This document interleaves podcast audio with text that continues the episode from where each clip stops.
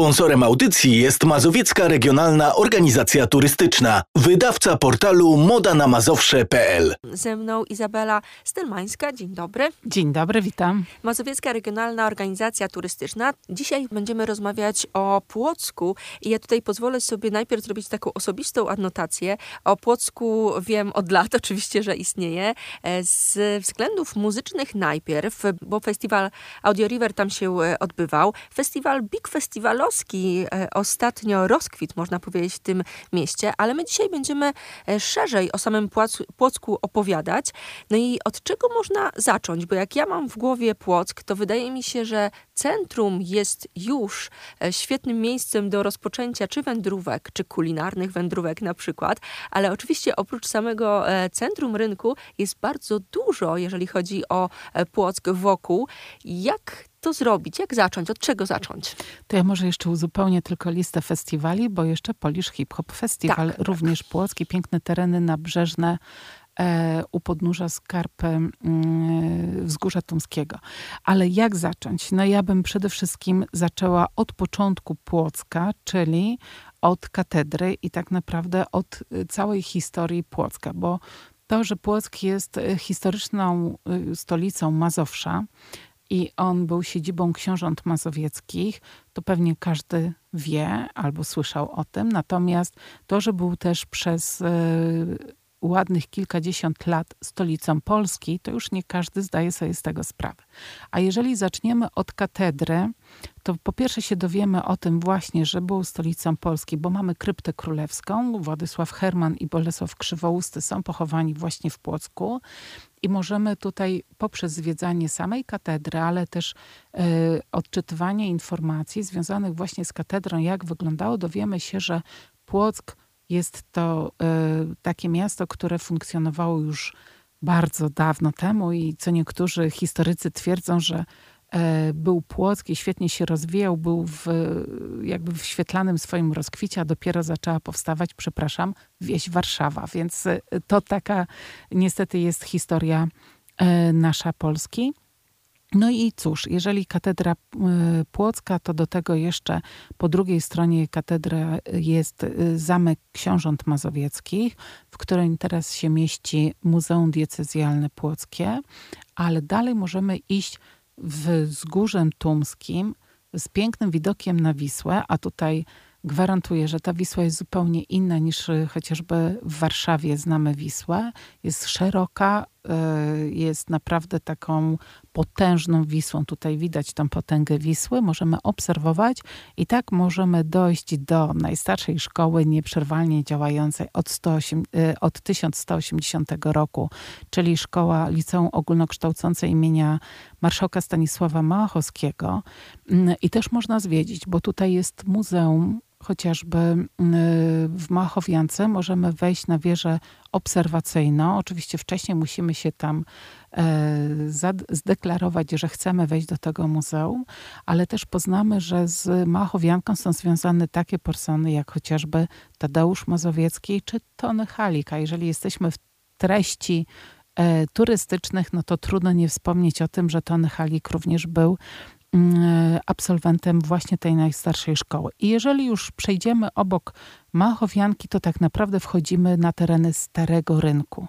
I tutaj piękna zabudowa Starego Rynku, łącznie z ratuszem. Y, też można powiedzieć piękną historię oczywiście Płocka. Płock to jedyne miasto, które zostało odznaczone w 1920 roku przez marszałka Józefa Piłsudskiego orderem Virtuti Militari za obronę właśnie wojnie bolszewickiej. Więc tutaj e, duże zasługi, jeżeli chodzi o takie kwestie narodowościowe, wolnościowe dla Płocka, ale piękna historia związana właśnie czy to z tym, że to stolica historyczna Mazowsza, czy również stolica Polski. No i piękny spacer tak naprawdę zrealizowany Później dalej można zejść w ogóle już nad samą Wisłę, podziwiać tą właśnie Wisłę, pięknie przygotowane bulwary. I nasz pobyt w Płocku, jeżeli pojedziemy teraz, to oczywiście możemy połączyć ze zwiedzaniem chociażby takich perełek jak Muzeum Mazowieckie w Płocku z piękną wystawą secesji, słynną na całą Europę, ale też ostatnio, dwa lata temu bodajże została otwarta wystawa Art Deco. I tutaj możemy przenieść się w ogóle w magiczne lata dwudzieste e, i tutaj e, ubiegłego wieku i tutaj możemy podziwiać zarówno stroje, natomiast też możemy podziwiać wystrój wszystkich pomieszczeń mieszkalnych, ale też e, możemy poznać e, osoby, które były związane właśnie z miastem. I tutaj, pomimo tego, że już wcześniej wspomniałam o Tadeuszu Mazowieckim, to pamiętajmy, że Płock to również miejsce Władysława Broniewskiego, ale również Mira Zimińska-Sygietyńska pochodziła z Płocka. Mało tego, jak będziemy w katedrze, to będziemy mogli też spróbować odszukać jednym z aniołków, który jest e, właśnie na malowidłach ściennych w, w katedrze. Mira Zimińska-Sygietyńska podobnież była modelem właśnie do tego aniołka. Jako ośmioletnia Mira była malowana, więc y, nie wiem, który to aniołek, cały czas go poszukuję, ale legenda głosi, że właśnie Mira już się udzielała artystycznie w Płocku.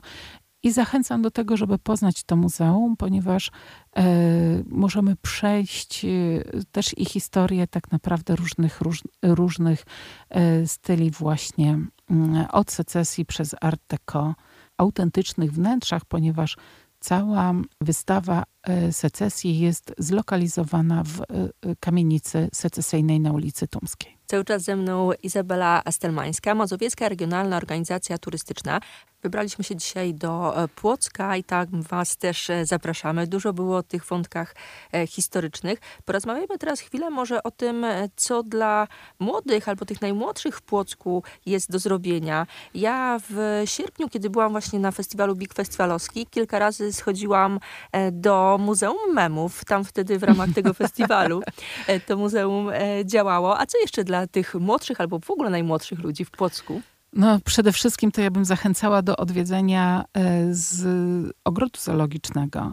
Płockie Zoo jest również usytuowane na Wzgórzu Tumskim, więc e, zupełnie inaczej niż to warszawskie chociażby zoo, które znamy jest dosyć płaskie i takie, można to nazwać, że jednostajne, piękne, ale zupełnie inaczej. Natomiast jeżeli pojedziemy, po, wybierzemy się do Zopłockiego, zobaczymy, że właśnie trzeba albo z górki, albo pod górkę podejść.